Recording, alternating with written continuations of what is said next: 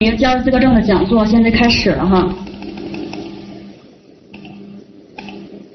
嗯，刚刚开始呢，上来还是问这个，既然是教师资格证，它只是一个资格证，并不是一个工作，是吧？那么大家如果要是对这个资格证感兴趣，说明大家对于教师的这个工作感兴趣啊。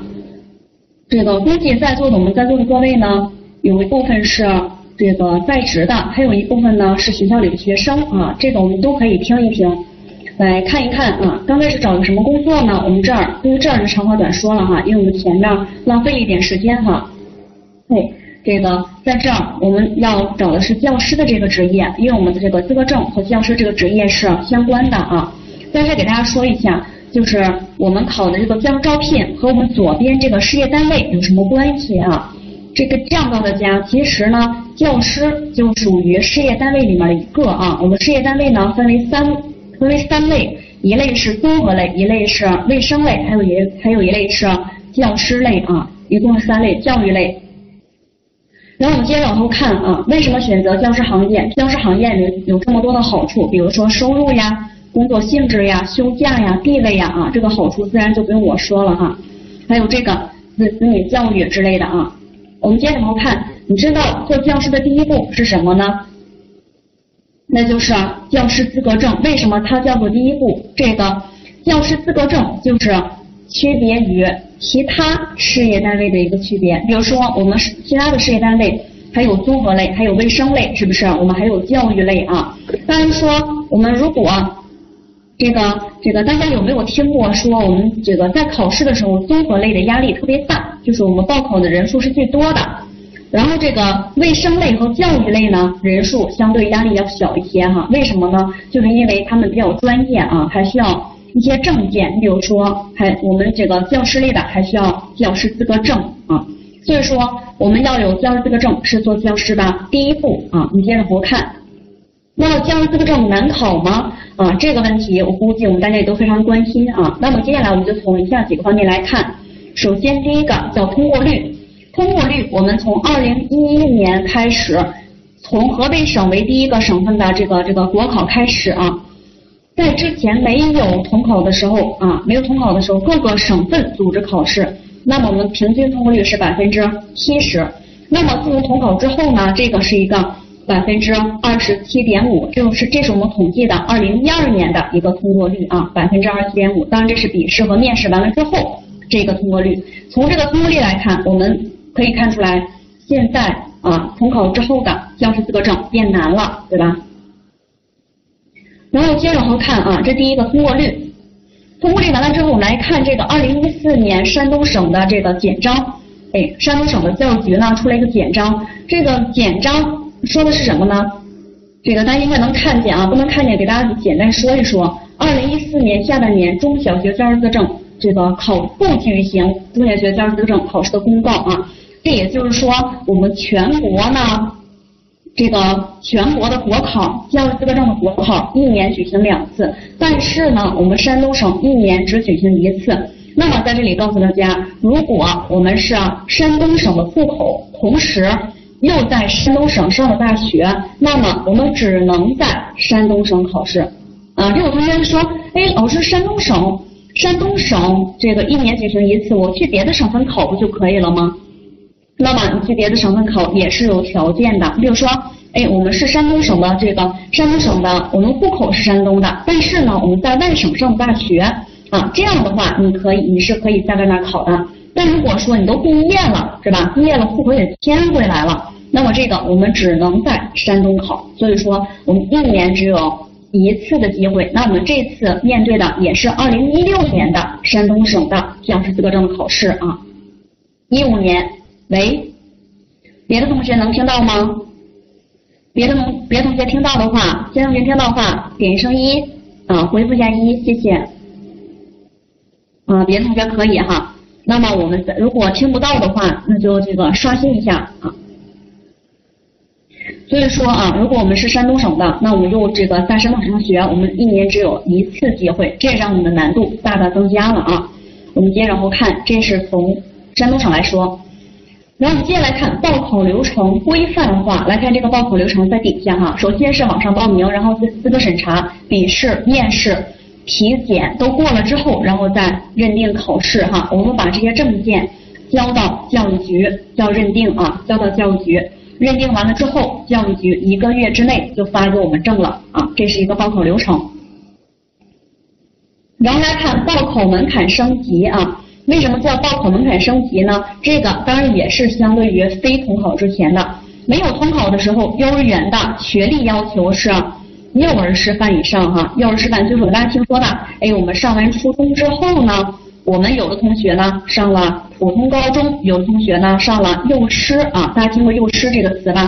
那么这个啊，在在之前，我们大家只要有幼师的毕业证就可以了，就可以考幼儿园的教师资格。但是现在呢，叫大学专科毕业啊，小学呢在之前是中等师范啊，中等师范就是我们原来说的中专。啊，只要你有中专的学历，你就可以考小学的教师资格证。但现在也改成了，现在改成了大学专科啊，专科以上，初中、高中和中职啊。原来初中呢是专科以上，现在改成了本科。所以说，初中、高中和中职都是本科以上的啊。好了，这是从第三个方面报考门，第四个方面报考门槛来说，我们的教师资格证考试也相对来说比较难一些了啊。那我们再来看考试科目多样化。那么这儿这个考试科目呢，主要是指的笔试和面试啊。看我们去年的考试时间是三月十五号，二零一六年的也差不多啊，也差不多。一般来选择这个三月份那会儿的第二个周末或第三个第二第二个周末啊，一般这样的。所以说考试时间啊，基本上也在三月中旬啊。三月中旬完了之后，笔试还分三个科目。啊，科目一、科目二、科目三，面试呢是在五月中旬啊。好了，这是笔试科目，我们再来看一下笔试科目呢，大家能看见分上午、下午和下午一点到三点和下午四点到六点是吧？所以说一共三个科目，这个叫做第一个叫科目一综合素质，第二栏啊下午一点到三点的叫做科目二。一般来说，简称为教育知识与能力啊，反正总之考的叫知识与能力。第三个叫科目三，最后一个叫科目三，也就是说只有初中、高中和中职的才考科目三，这个是学科知识啊，是学科。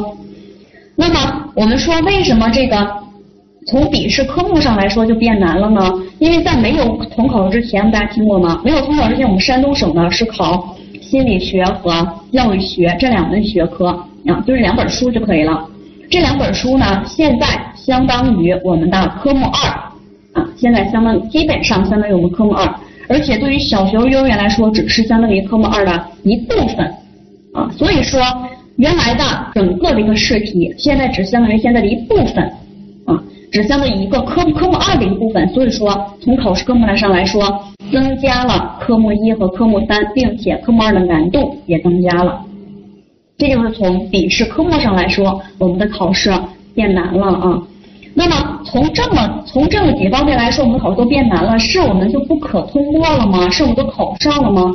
这个当然不是啊。有我们陪伴着大家来考过这个教师资格证，完了之后考进入招聘，我们的通过率还是非常高的啊。那我们接下来从以下三个方面来给大家讲解，分别是笔试解读，然后备考指导，接下来是面试解读和备考指导。啊，首先来看笔试啊，我们想要通过笔试，就需要全方位的掌握考试内容。我们首先来看，刚才说过，笔试科目呢考三个科目，是不是？叫科目一、科目二和科目三啊。对于科目一来说，我们小幼儿园、小学和中学的考点是一样的，但是卷子啊，但是卷子大家不一样。大家做的卷子不一样，但是我们的考点呢都是一样的，都从这五个方面来出题，叫职业理念、职业道德、法律法规、基本能力和文化素养，从这五个方面来出题。这五个方面的题目呢，每年综合素质出的题目都非常的这个，都非常都比较固定啊，都比较固定。首先是单有这三类题目：单选题、材料题和写作题啊。首先来看单选题，单选题有这么几有这么几种分类啊。第一种是文化素养，一般来说是九道题，一道题两分是十八分。法律法规一般来说是八道题啊，是十六分。职业理念和职业道德各四道题，然后逻辑逻辑是两道题，信息处理是两道题。信息处理就是我们的计算机啊，考 Word、PPT 和这个 Excel 比较多，考这三个。这是我们单选题，一共是二十八个单二二十九个单选题啊，二十九个单选题一共是五十八分。然后是材料分析，材料分析呢，固定的三种类三种题，一个是职业理念啊，职业理念，这个给大家一段材料，请用职业理念来回答题，或者请用学生观、教师观、教学观来答题，也就是我们所说的三观啊。第二类题，第二类这个材料题呢是职业道德，职业道德就是我们所说的。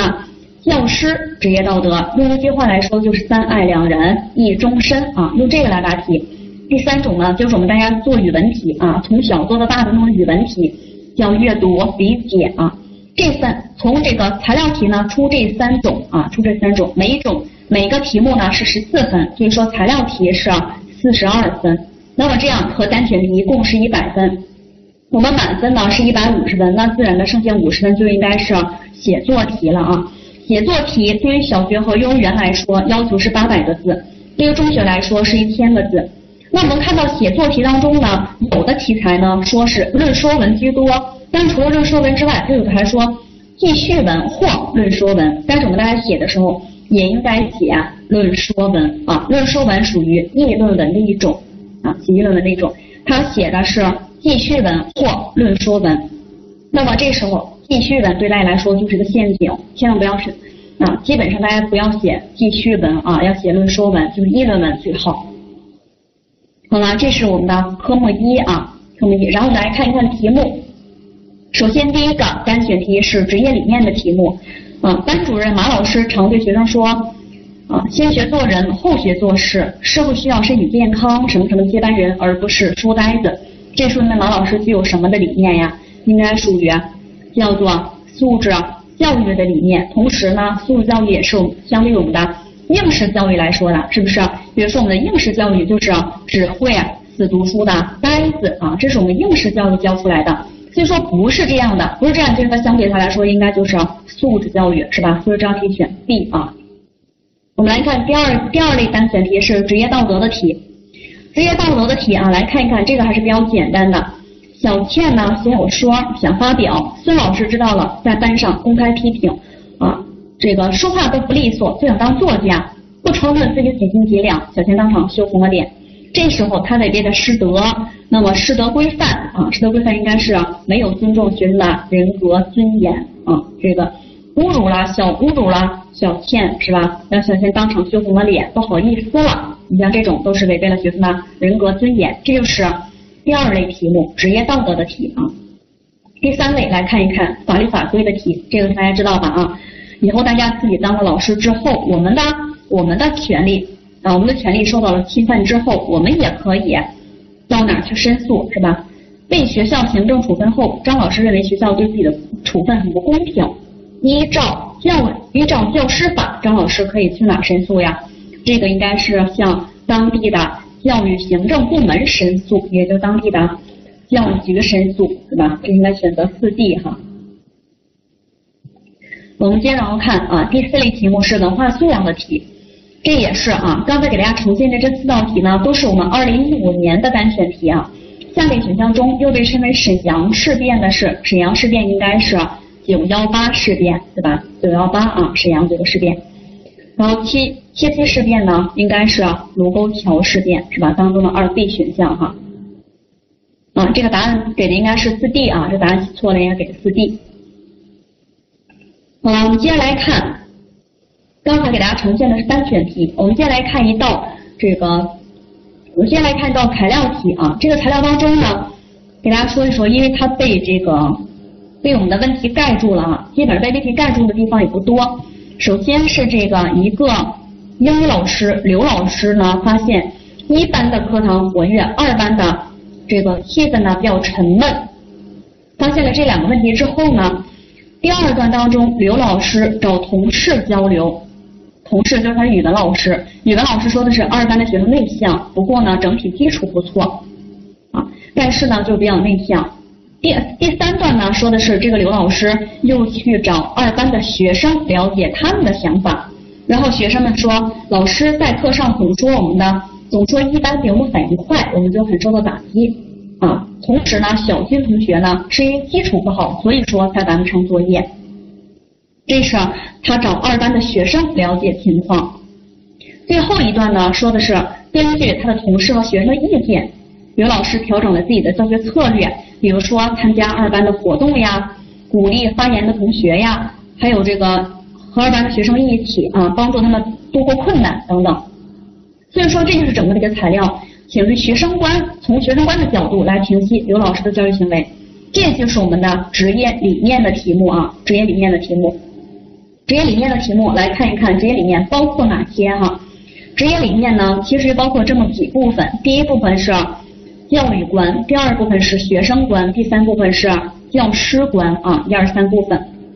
那么这道题啊，用学生观来答题，用里面的一观来答题还是比较简单的啊。有的时候这道题如果出的比较难一些，它会让用职业理念来答题。那么如果用职业理念呢？一教育观，二学生观，三教师观，这都要涉及到。但这个只要用只用学生观来答题就可以了。那么我们就需要把学生观的内容背下来啊。其实每一关的内容内容都不多啊，比如说像学生观就三条是吧？像三条啊，像这个啊，这个大家这个这个看得清楚了是吧？那么在这给大家说一说哈，第一个看到第一个总字对应的那个横线部分哈，第一个总字对应的横线部分是我们的这个开头，也就是总第一个总。第二这个中间一二三部分呢是分，第最后那个总呢是最后的一个总结，所以说我们答题结构应该是总分总形式的。第一个啊，第一个总说的是什么呢？说的是平的部分。嗯，翻过来看一看，这道题是让平息刘老师的教育行为啊，所以说我们首先说的是评的部分，也就是说这个刘老师的做法对还是不对，符不符合以人为本的学生观是吧？从从这个题目当中来看，这个刘老师做法应该是对的，叫刘老师的教育行为是妥当的，应该是符合以人为本的学生观。具体表现在一二三啊，其实这个一二三写的比较简单，也就是第一个学生是发展的人，第二个学生是具有独立意义的人，第三个学生是独特的人。那我们在这里面怎么证明学生是发展的人呢？刚才在材料当中啊，说这个老师帮助学生啊，老师这个学生并不是和老师作对，而是这个问题不会，是不是？来看我们刚才看的这个啊，倒数第二段当中，倒数第二段当中最后那一行，小军呢有时候不能按时完成作业，是因为基础不好，不是故意这个跟您对着干，是不是？所以说这能能不能说明学生是发展过程中的人呀？因为他没有没有发展好，是不是基础不好啊？这是第一个。我们先来看第二条呢，说的学生具有独立意义的人，独立意义的人我们知道什么意思就可以了啊，就是老师没有把自己的想法强加给学生啊。第三个，学生是独特的人，学生和老师之间是不一样的啊，学生独特人，这是分的部分。我们就来看最后一个总，最后一个总的部分呢，也就是说这个。刘老师的做法如果是对的，是不是应该值得我们学习呀？如果是不对的，就应该知道我们应该怎么做。所以说，这就是最后一部分应该说的。如果是对的，这个综上所述，综上所述可以看出刘老师践行了以人为本的学生观是值得赞扬的。我们在教学过程中应该也要践行以人为本的学生观就可以了啊。这是综合素质的，这个给大家给大家弄了一个材料题哈。给大家这个这个带大家看一道材料题，我们接着往后看，这是第二种题目，就是阅读理解的题目啊。阅读理解给的是朱光潜的《谈美》啊，这个大家了解一下就可以了啊。基本上形式是这样的，阅读理解呢，我们刚才说也是属于材料题，是不是？这个固定的两问啊，两问，一问是作者就上面这个，一问是上面这个比较简单，四分啊，固定的四分。第二问十分啊，第二问十分，所以说我们在根据这个分值的话，大家第一问答的少一些，第二问答的多一些啊。因为少的话，踩点要少啊，就给给给点的那个点要少。第二个呢，十分给的点采分的点还比较多一些啊。这是阅读理解，我们再来看这个写作题。写作题给大家呈现出来的是一个一四年上半年的一个中学的题目啊。梦想是什么？来看一看，请以我的梦想为题，写一篇记叙文或者说文。就是在这儿告诉大家啊，这记叙文就像一个坑一样，对吧？有同学说记叙文多好写，不就写故事吗？那我就写记叙文吧。那除非你的这个文笔非常的好，要么就掉到坑里了。就是建议大家哈，最好写论说文啊，这儿比较简单了，就是以我的梦想为题。那么题目呢，就是我的梦想，自自定立意不少于一千字。那么我们大家要站在什么的角度写呀？说我的梦想是当一个科学家，行吗？那肯定是不行的。我的梦想就是立足于三寸的这个三尺讲台啊，做一个这个这个老做做一名普普通通、平平凡凡的老师就可以了，是不是？这是我的梦想。啊我们大家要和我们教育类的题目啊，一定不能跑题，一定要和教育类相关才可以啊。好，这个是第一个科目一综合素质啊，我们再往后看。科目二，科目二刚才说过是幼儿园、小学、这个初中都不一样啊，幼儿园、小学、中学都不一样啊。我们来看一看，这个是幼儿园的学前教育，从这六个方面啊，这六个方面来出题。来，然后来看这六个方面的题目啊，这六个方面出的题目，学前心理呢，一般来说就是单选题。因为单选题呢，一共十道题啊，单选题共十道题，看五题五题，只是一个学前心理这一部分就占到了五道单选题。那么其他五道单选题出自于别的其他章节啊。后边第二种题型简答题，简答题叫学前心理、教育原理、环境创设和游戏指导都有可能出简答。论述题出的比较多的就是教育基本原理啊，它来分析掉这个学前心理。需要我们大家注意一下的呢是这个活动设计题啊。活动设计在我们幼儿园的这个里面占三十分啊，占三十分。出题的是从五大领域当中出啊。如果我们大家学学教育这个专业的，应该是比较熟悉的啊。写写活动设计啊，是我们大家需要注意的题目，因为这个这种题目啊，我们现在大家接触的比较少，考试当中接触比较少。好来，给大家呈现一道学前教育的啊，陶行知的生活教育理论注重教学做合一。那么教学做合一，陶行知强调的谁是中心啊？这个应该选，这个大家这个原来听过吗？啊，如果大家蒙的话，蒙哪个呀？应该是做是中心是吧？教学做合一啊，强调的是做，因为陶行知呢是我们中国的，陶行知是杜威的学生啊，杜威的学生，杜威是典型的叫做以。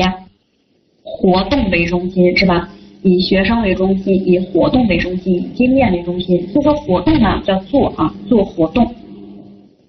好，这道题选 A 啊。我们接着往后看，这第这第一个幼儿园的，我们再来看一个小学的啊。小学呢也是从这六个方面来出啊，教育基础、学生指导、班级管理、学科知识、教学设计哈、教育实施。我们说。哎，小学呢不考科目三，没有学科，但是呢，它这个学科就完全不考了吗？不是的啊，因为学科知识来看这个第四部分，学科知识融合在了科目二当中，融合在了笔试的科目二当中，以以这种题目来出来啊，以这种教学设计题出来，来看大家这个啊，这四类题目单选、简答、材料和教学设计是吧？以这个的题目，以这种形式，这种题目的形式来出啊，语文或者是数学，理解吧？所以说啊，这是我们出学科的地方。所以幼儿园和小学也是考学科的，幼儿园的叫做活动设计，小学的叫做教学设计啊。我们还是来看一看它的第四部分，教学设计呢，在试卷当中呢，会给我们大家，在试卷当中会给我们大家两道题。一道是语文题，一道是数学题，这两道题我们大家选一道就可以了啊，选一道来做。有的人说老师我两道都做了可以吧？啊，都做了，万一万一要是啊，判卷老师给大家取了一个低分，那就不好了，是吧？所以说选一道你最擅长的来做一做就可以了啊，因为只给一道的分。好，这个是小学的，我们来看小学的题目啊，小学的叫教育教学知识与能力。小红呢非小红非常喜欢文学作品，上语文课的时候就特别认真。这种学习动机属于什么？应该属于认知内驱力，是吧？认知内驱力其实就是一种求知欲啊。我们再接着往后看，这是小学的，再来看中学的。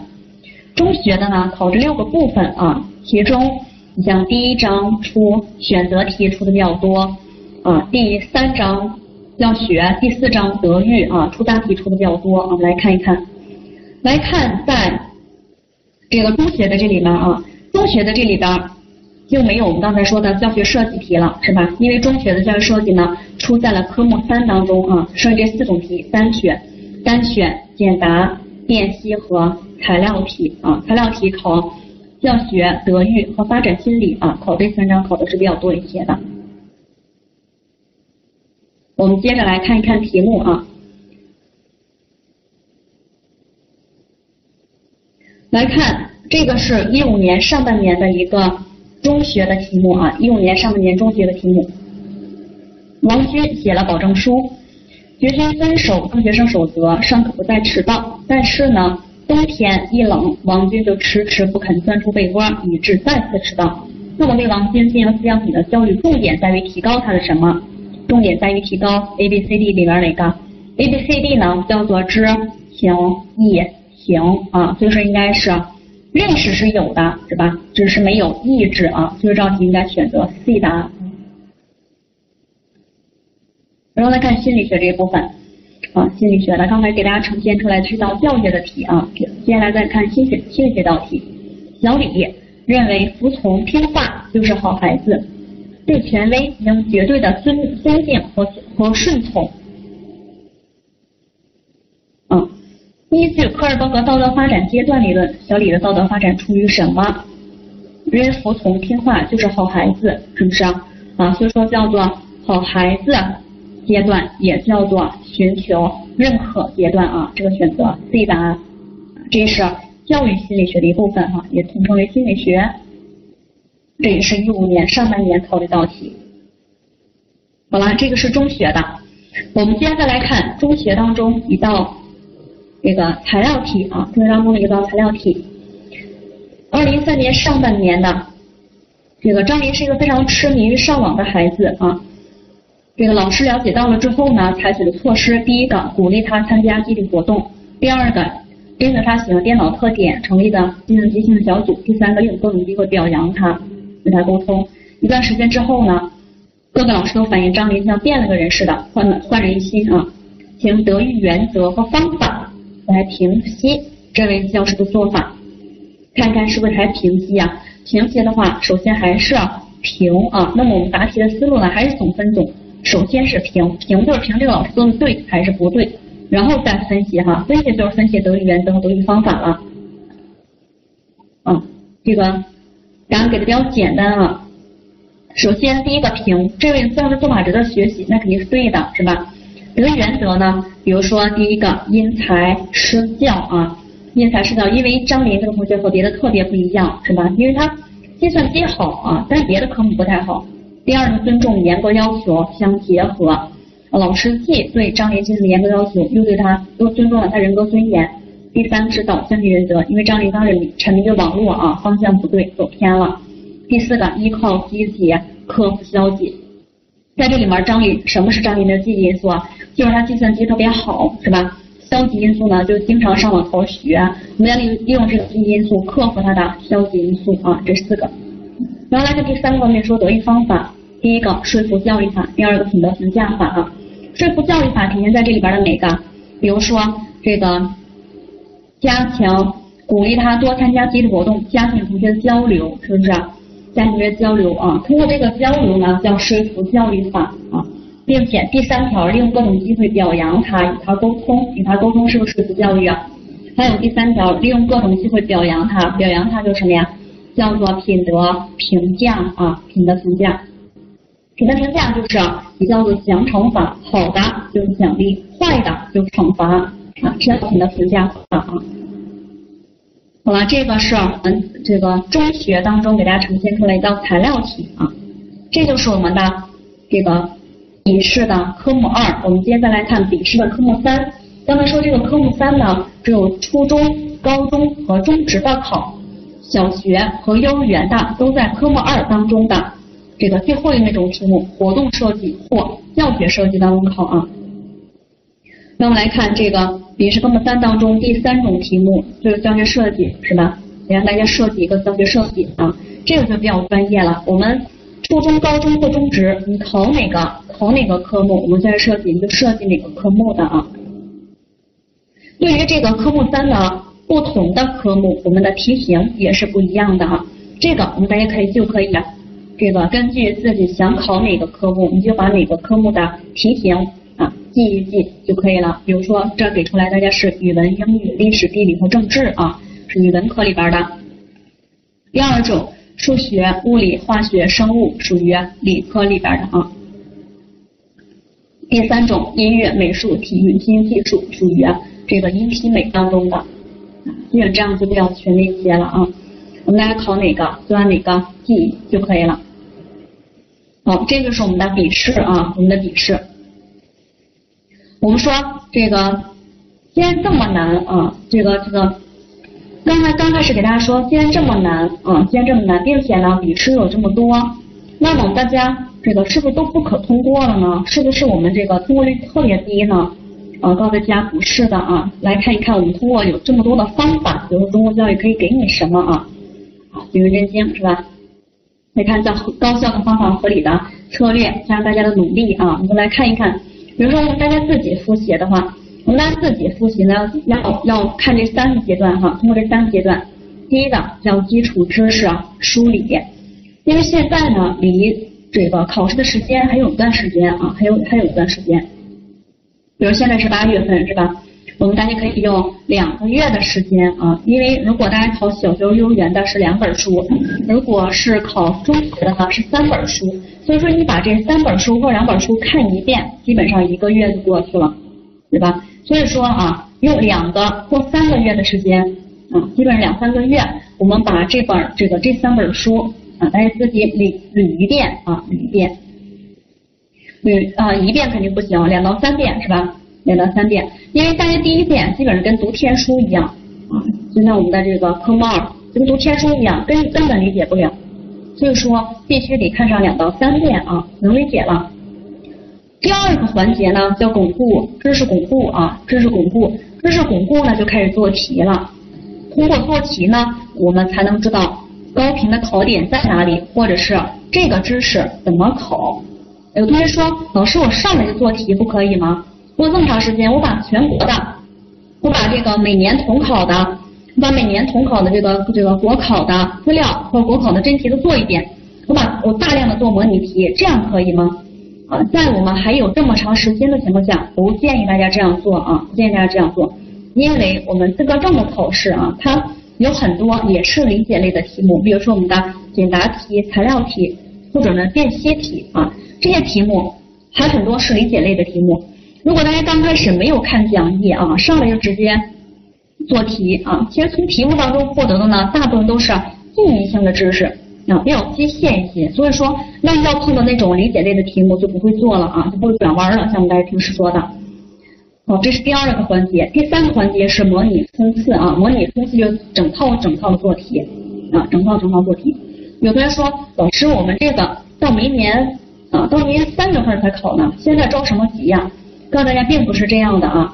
大家想一想，明年三月份考，基本上二月份过年是吧？二月份过年，二月份过完年之后啊，我们大家基本上十五腊月这个怎么地，正月十五才开始动笔是吧？像每年交交这个交这个证的时候啊，正月出了出了十五才开始看书啊，十五之前根本就没有那个氛围，没那个心思是吧？那么这个时候基本上快到了。就快到了三月份了，所以说你如果打着过年之后再看，时间肯定是来不及的，或者是过年的这段时间也也需要大家空出来。所以说我们大家最好还是年前了啊，比如现在开始着手准备，就这个就就可以了啊。好，我们来看一看我们的高效策略啊，比如说记记忆策略，认为人的发展主要依靠外在的力量，诸如环境的刺激和他的影响，需要教育。持这种观点，教育家是谁？像我们这个都有给大家口诀是吧？叫外婆寻找落花生啊，外婆寻找落花生。那么这个外就指的是外铄论啊，寻就指的荀子，洛是洛克，花生是花生是华生，所以说这个题呢选择 B、C、D 啊三种题目。第二种记忆策略型联想法，你像人因学制、癸卯学制和壬戌学制啊，这个是学校教育制度，我国学校教育制度的严格。比如首次人因学制是首次颁布的，癸卯学制是首次实施的，壬戌学制长期效仿美国的。因为这个是天干地支纪年，所以说呢，大家记起来比较麻烦啊，总是容易混。那么就有口诀了，叫人颁布，癸实行，长期虚美国啊，长期虚美国。所以说首次颁布就人寅学制，首次执行叫癸卯学制，长期效仿美国的是壬戌啊。好，我们接着往后看啊，高效的记忆策略叫归纳总结。比如说使行为频率发生，使行为频率提高的，就属于强化啊。我们再来分正强和强化。使行为频率发生降低的，那个属于惩罚或者是消退，但它两个手段不一样啊，用手段不一样。那么这时候再分惩罚消退啊，再进行区分，这是我们的归纳总结的方法啊。好，这就是我们的考前的一个表情图，是吧？大家了解就可以了哈。啊，掌握这些之后呢，有了这些之后，我们的通过率在百分之八十以上哈。这是统计的一个一四年啊，一四年的一个通过率。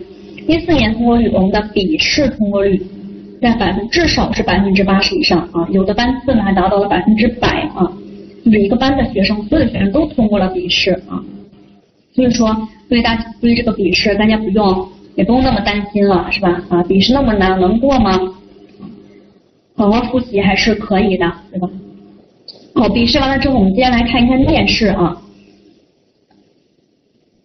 笔试过了之后，我们刚才说笔试三月十五号啊，三月十五号这个笔试开始笔试，像去年像今年是吧？一一五年三月十五号，四月份呢出啊，大概是四月十几号，四月十几号的时候出成绩，出来之后一个月之后就是五月中旬啊考面试。来看面试一共六大环节，第一个环节叫面试思维软件啊，从这个软件当中抽题。第二个是试题清单啊，用试题清单备课纸来备课。三四五个环节呢，第三四五环节就是你在试你在考试的时候考这三个环节。考试的时候，首先是五分钟的结构化问答，十分钟的试讲，还有五分钟的答辩，叫五加十加五的模式啊。第五个环节完了之后你就出来了，出来等着考官打分就可以了啊，等着这个考官打分。好了，这是面试的六大环节，我们一个个来看啊。首先第一个环节。第一个环节，我们大家看这个啊，这是一个面试咨询软件。你从这个软件当中随机的抽题啊，随机的抽题。基本上我们抽到的题目，比如说小学的，小学的抽到的是六年级的，初中的抽到的是初一的比较多一些啊，高中的是高一的啊这样的一个题目。啊，我们大家抽到题目，这是给大大家一个语文的例子啊，语文的范例。你拿着这个题目呢，拿这个题目完了之后。啊，我们的监考老师呢还会给大家一个备课纸啊，刚才那个是，刚才这个是题目啊，题目完了之后再给大家一张白纸，叫备课纸啊，备课纸。从这个备课纸上你来备课，给大家二十分钟的时间啊，就像这个教室里面一样。这个教室里面呢有两位老师，一个老师呢是给大家计时的，一个老师回答大家回答大家临时的问题啊。过了二十分钟之后，由计时的老师把大家带走，带到各个屋子里边啊，各个考试室里边。然后带到这个考试室里边，就这样的啊，就这样的一个黑板啊，讲桌还有底下的是，底下平时我们平时坐的是学生，就是课桌之类的，但这回换成的是考官啊，考官坐在课桌上。那么进来之后，考官长什么样子呢？啊，是都是这样的吗？是吧？大家说的是这样的吗？或者是各种表情的，是吧？或者是各种表情的，不管叫，不管考官呢是这么。不管考官是这么很放松的表情，还是这种很这个这个面部表情的，是吧？很严肃的表情，他这种各种表情，比如说这个皱眉呀、微笑呀，你该该怎么办啊？不管他什么样表情，你都要什么呀？你都要这种啊，像这个范例就比较好一些啊。你都这种叫做表情自然大方，态度从容，不不卑不亢啊就可以了。但是他有个问题，就是手拿手拿这个。讲课稿了是吧？最好脱稿啊，最好脱稿，能脱稿讲下来最好了。好吧，这就是我们大家这个六十面试的环节啊，再来说一说用黄框标起来这三个，就这个五加十加五啊，就是我们进来之后该怎么答题啊？该怎么答题？五加十加五，考官都会问什么问题呢？首先第一个五分钟呢是结构化问题，结构化问题一般来说问两道题，第一道题，比如说像我们这个一三年给出大家两道题哈，你的优缺点是什么？啊，优缺点什么？像这类题目是属于自我认知类的题目啊，自我认知类。什么叫自我认知类呢？就通过这类题目呀，考官要需要知道的是你你能做什么，是吧？你想做什么？你该做什么，是吧？能做、想做和该做什么啊？就这通过自我认知类的题目来了解大家这个的，就像这个题目就了解大家能做什么，是吧？优缺点嘛，能做啊。第二个，如何理解？家有半斗粮，不当孩子王这句话，这是一个综合分析类的题目啊，这也是一类非常容易这个这个常问的一类题啊，口鼻非常高的一类题。首先我们大家第一理解这句话什么意思是吧？家有半斗粮，不当孩子王什么意思呀？就是家里哪怕有半斗可以吃东西，我也不出来当老师啊，孩子王嘛，带着一帮小孩就是老师是吧？我也不出来当老师，这个意思就是。但凡家里有点有点粮食，我也不出来当老师啊。这句话意思就是在我们之前呢，教师的地位比较低一些，是吧？像我们之前教教师地位比较比较低，但随着社会的发展呢，教师的教师的地位慢慢得到了认可，那么教师的重要性呢也慢慢凸显出来的啊，慢慢凸显出来了。所以说呢，这个随着我们社会的发展，这句话也是嗯不太符合的，并且呢，我认为啊，我认为。我我们当老师呢，也当老师主要是给大家传播精神食粮，是吧？我更注重精神的获得啊。所以说，我们我的这句话就这么理解的啊。这个这个，大家简单说一说啊。基本从三个方面，首先解释一下这句话什么意思，完了之后说一说为什么会形成这个理念。第三个你是怎么想的啊？这三部分来答就可以了。基本上我们大家答完这两道题呢，是四分钟。啊，就是连考官问让你答四分到四分半钟就可以了，基本上五分钟之内啊。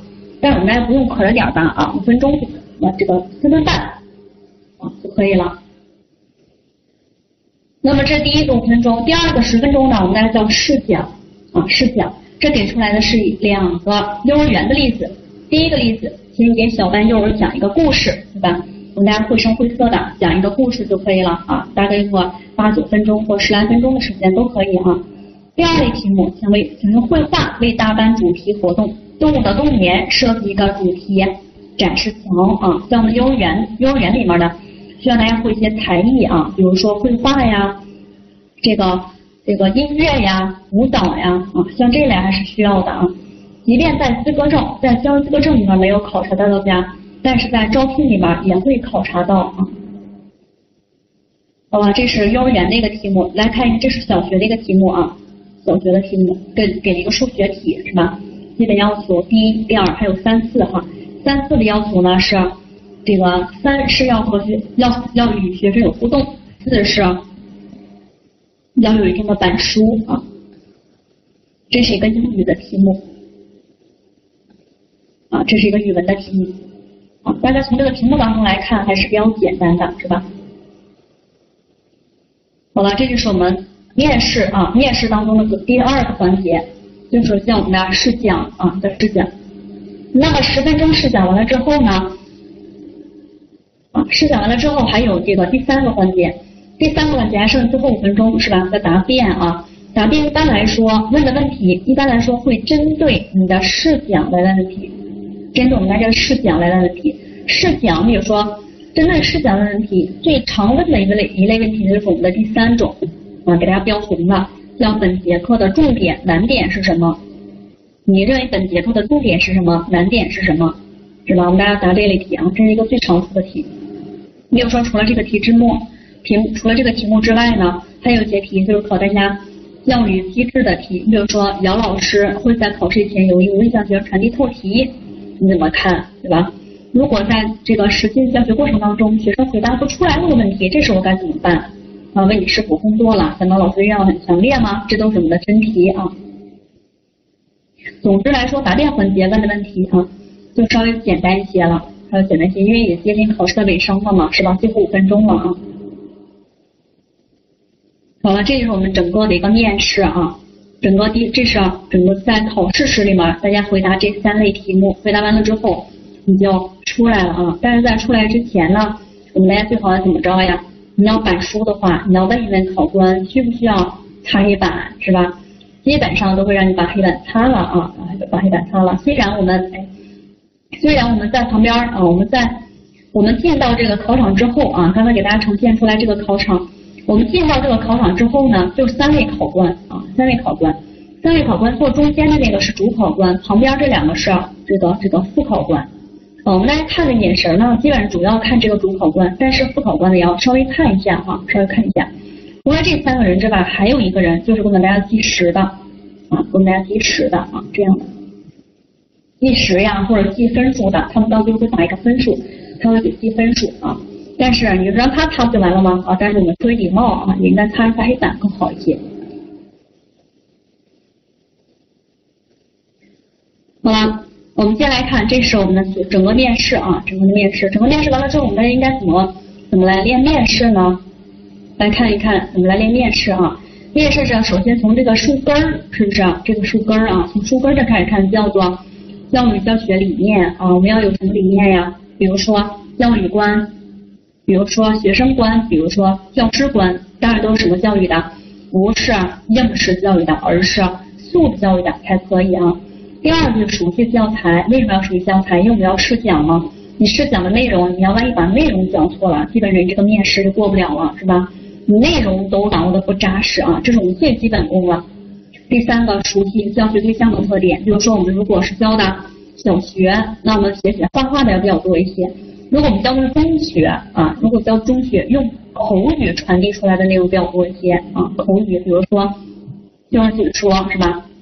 上面这个呢叫做是基本功啊，基本功就是你好歹得有个老师的样子，是吧？有那种教态呀，有那种威信呐，有那种自信往台上一站啊。除了这四类之外，我们除了这四类之外啊，我们都看了模拟训练、模拟训练等等等等，都是模拟训练，是吧？所以说我们大家还应该注重实际操作啊，就注重实际操作。啊，然后来看一看。有这么五，虽然说是五个环节，但是跟三个环节是一样的，是吧？第一个环节的定位阶段啊，大家怎么样定位呀？定位阶段就是你给自己定一个位啊，自己你是，比如说你是幼儿园的老师，还是小学的老师，还是中学的老师啊？这要定位阶段。比如说我如果是幼儿园的老师，那我在和学生说话的时候，你要更温柔一些，是吧？像和小孩说话一样啊，就是孩子是吧？更温柔一些啊，更亲和力更强一些才可以。比如和小学生说话啊，和小学生说话、中学生说话都是不一样的吧。第二个叫基本功梳理啊，熟悉教材，就是我们要练教态啊，熟悉教材。熟悉教材刚才给大家说了啊，一般来说小学呢是六年级的啊，初中是初初中是初一的，高中是高一的比较多一些。三四五个环节，这都是练练练，是吧？总之来说，面试呢还是要练的更多一些啊，多练。那么在练的时候，可以给大家一个建议啊，说这个老师，我总是有一个问题，别人给我指出来了，但是我自己总是意识不到啊，这是这种情况也是有的，自己总是意识不到。那么我们大家就可以啊，这个啊，你在练的时候，让别人拿手机呢给你录下来，给录下来，录下来之后啊，你在讲完了之后再来回头。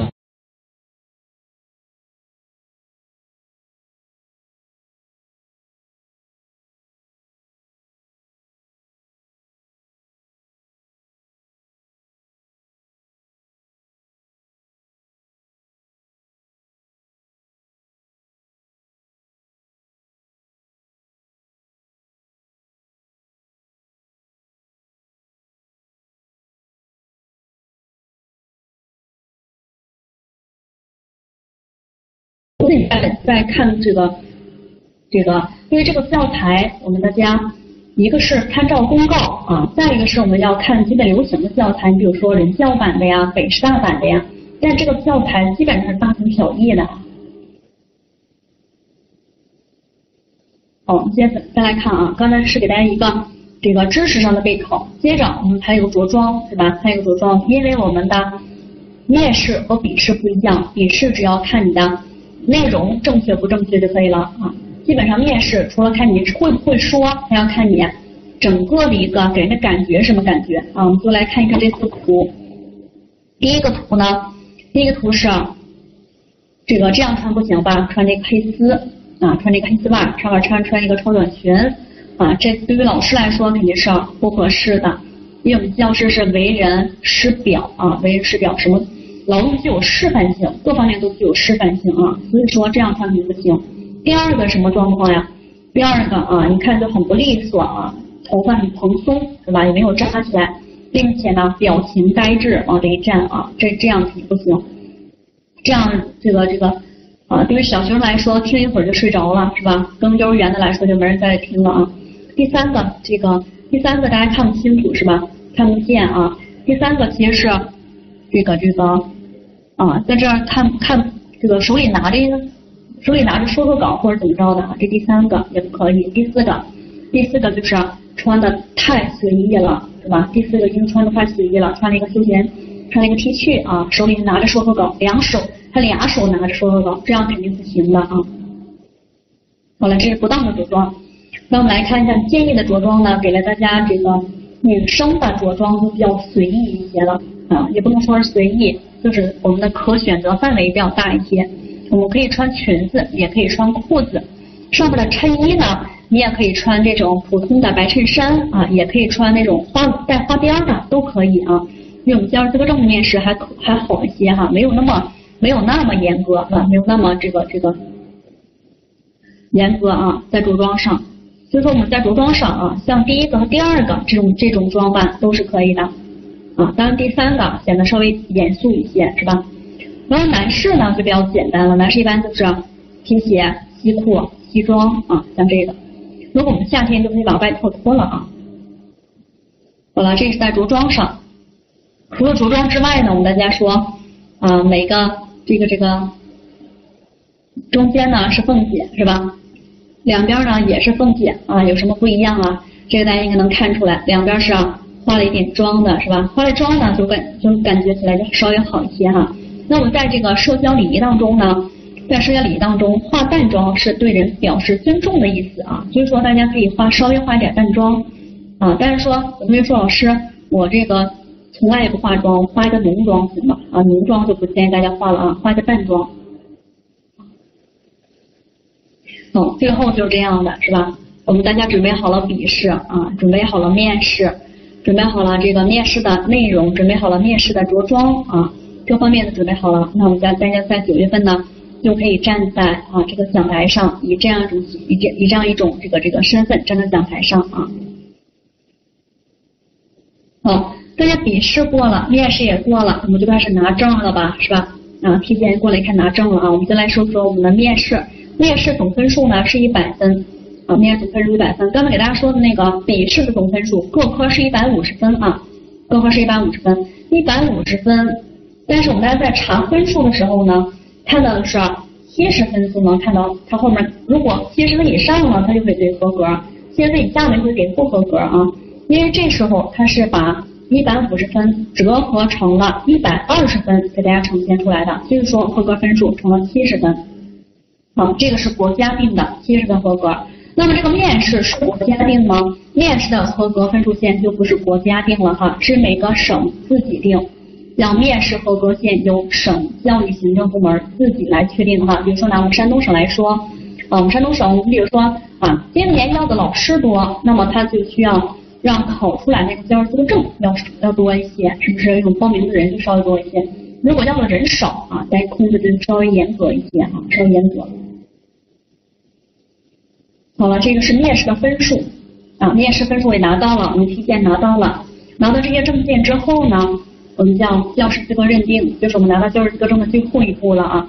有第一个叫普通话等级证书，这是一个非常普通的证书，但是也需要提前告诉大家啊，有的同学是没有这个证书的。如果没有这个证书，你就报不了，你就认认定不了教师资格证啊，认定不了。所以说这个证就非常简单，每年我们到二三月份在上课的时候，有同学还在说老师我没有普通话证明，行吗？啊，这个告诉大家不行，最好提前考下来，你最好提前考下来，因为这个证非常简单啊，你考下来非常简单。这个每个市呢，基本上每年都会组织好几次啊，普通话普通话这个等级的考试啊，所以说大家考一考。提前准备啊，语言类的老师呢，比如说语文是二级啊，剩下的是二乙就可以了。体检合格证明，再一个是笔试、面试的合格证明啊，认定申请表，把这些证件交到教育局啊，交到教育局，教育局一个月之内就会给大家发证啊，三十天之内给大家发证。好了，这是我们的这个教育部教师资格认定指导中心啊，基本上我们都看这个，你看右上角的。右上角这个红格是全国考试合格，什么报名这个这个查询入口呀之类的啊，都在这个网站里面都有啊。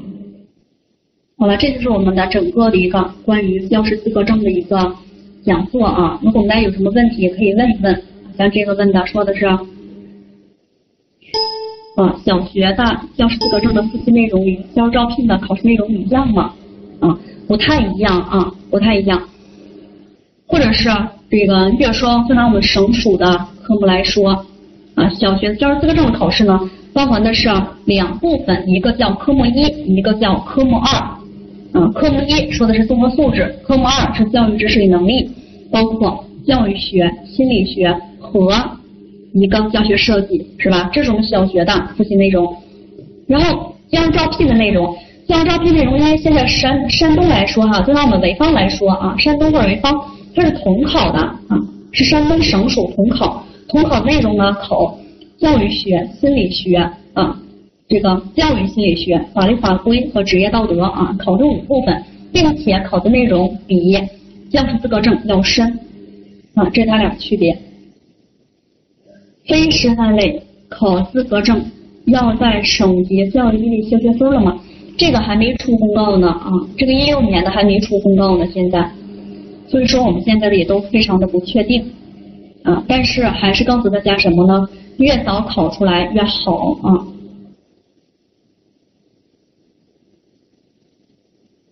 啊，就是刚才刚才跟你说的也是统考，拿拿拿它和统考相对比啊，统考比它的这个比资格证的内容更加详细啊，考的更深更难一些，因为资格证就是一个从业证明，是吧？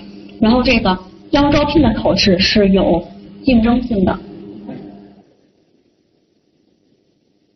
对这个省考教基地数学分，这个我们山东省还没有出公，还没有出公告呢啊。他俩的首先是考试内容不一样，考试内容资格证还有科目一呢，啊，还有科目一。第二个就是资格证和这个招聘的考试题型也不一样。也不能说哪个简单哪个难，你比如说，即便是小学的资格证，它也有材料题，也有简答题，是不是？像这种题目，它没有和简，它没有办法和单选题相相比，说哪个简单哪个难啊？综合素质跟公共基础内容差不多啊，不是差不多。就综合素质当中有一部分呢叫文化素养，叫文化素养占了。九个单选题占了十八分，这个这这个跟公共基础的内容是有一定的相似性的。教育心理学，教育心理学，啊，教育心教育学心理学教育心理学内容一样吗？不一样啊，内容他们三个内容肯定是不一样的啊。工作了之后自己会需要注意什么呢？如果工作了之后，就需要注意这个笔试，需要注意这个精力合理分配呗。一般来说，工作了之后精力都不大够，啊，只要能合分这个，主要是一个时间规划，你把自己的这个时间规划好就可以了哈。那这样好些。但是招聘呢，招聘是竞争性的，如果一边工作一边考试，还是需要规划好自己这个时间哈。一般来说精力都不大够，啊，复习的也没有那么系统了。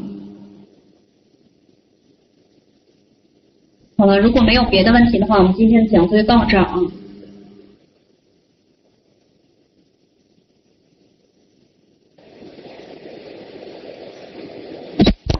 谢谢我们季老师的精彩讲解啊，老师辛苦了。